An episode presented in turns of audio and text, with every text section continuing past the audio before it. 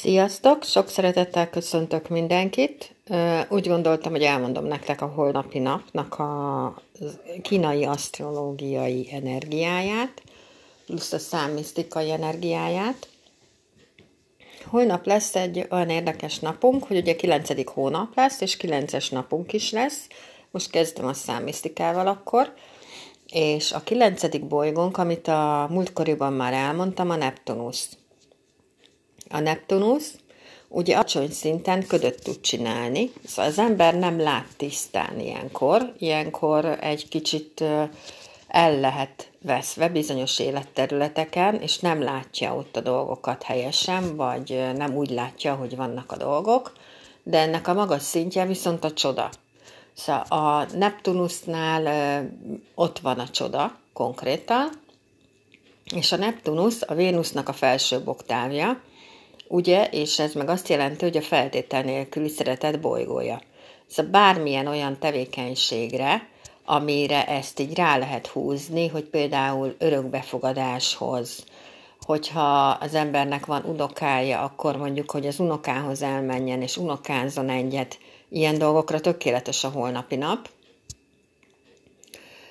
De viszont benne lehetnek ezek az érzelmi csalódások, ami nem biztos, hogy olyan kellemes lesz, meg ezek a lezárások is jobban előjöhet, előjöhetnek egy kilences napon egyébként, és ami még fontos lehet a kilencessel kapcsolatban, hogy azok az emberek, akik 27-én vagy 18-án születtek, azok egy 9-es napon sokkal jobban vigyázzanak az értékeikre, mint más napokon, mert hajlamosabbak figyelmetlenebbek lenni. Ennyit a számisztikai oldalról, a kínai asztrológiai oldal szerint pedig holnap egy yin-fa nyúl nap lesz, ami azt jelenti, hogy ugye a nyuszi is például képes ugyanerre, amiket az előbb elmondtam, hogy így túl idealizálhatunk ám dolgokat. Szóval például, hogyha holnap leszünk szerelmesek, akkor nem biztos, hogy olyan tisztán látjuk ezt az egész dolgot, mert lehet, hogy úgy tekintünk a szerelmünkre, hogy ő tökéletes úgy, ahogy van, amikor ez messze nem igaz.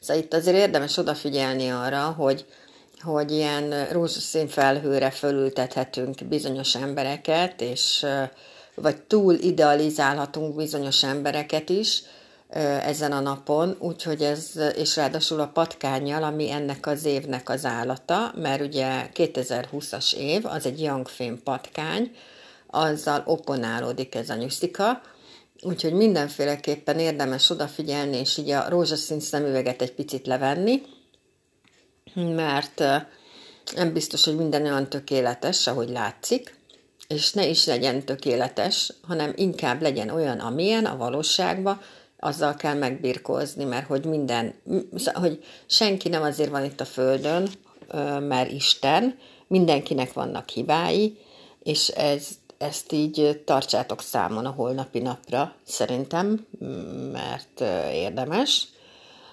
Érdemes arra is odafigyelni, hogy holnapra megkapjuk pluszban még azt, hogy bármilyen konfliktusunk van, amit így elmondtam a kakas hónapról, azt holnap meg még jobban lehet, hogy meg akarjuk úgy oldani diplomatikusabban, hogy nem akarunk konfrontálódni. Szóval, hogy még többet nyelünk, még jobban elviselünk mindent, ami pont nem ezt kéne csinálni ebben a hónapban, hanem mivel a kakas ez egy, egy jínfém állat, és a fémben ott van az igazság, ezért bizony oda kell állni, és bizony meg kell mondani, hogyha valami nem tetszik mindenféleképpen itt ez az út.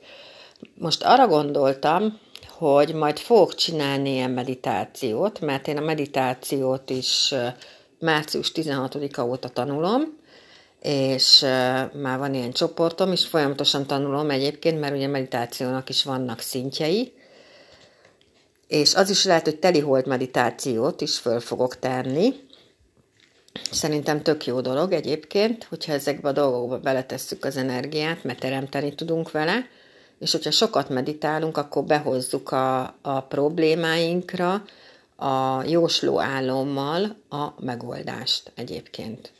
Úgyhogy szerintem teljesen jó dolog lehet ez a meditáció. Na, ennyit szerettem volna nektek elmondani. Úgyhogy mindenkinek gyönyörű szép napot kívánok, és akkor fogok jelentkezni meditációval, és telihold meditációval is, és remélem, hogy tetszett, amit elmondtam. Mindenféleképpen, mondom, a kilencesek, akik 18-án, 9-én vagy 27-én születtek, vagy 9-es a sorsmisszió számuk, ők holnap sokkal jobban figyeljenek az értékeikre, mert hajlamosabbak, figyelmetlenebbek lenni, és elhagyni dolgokat.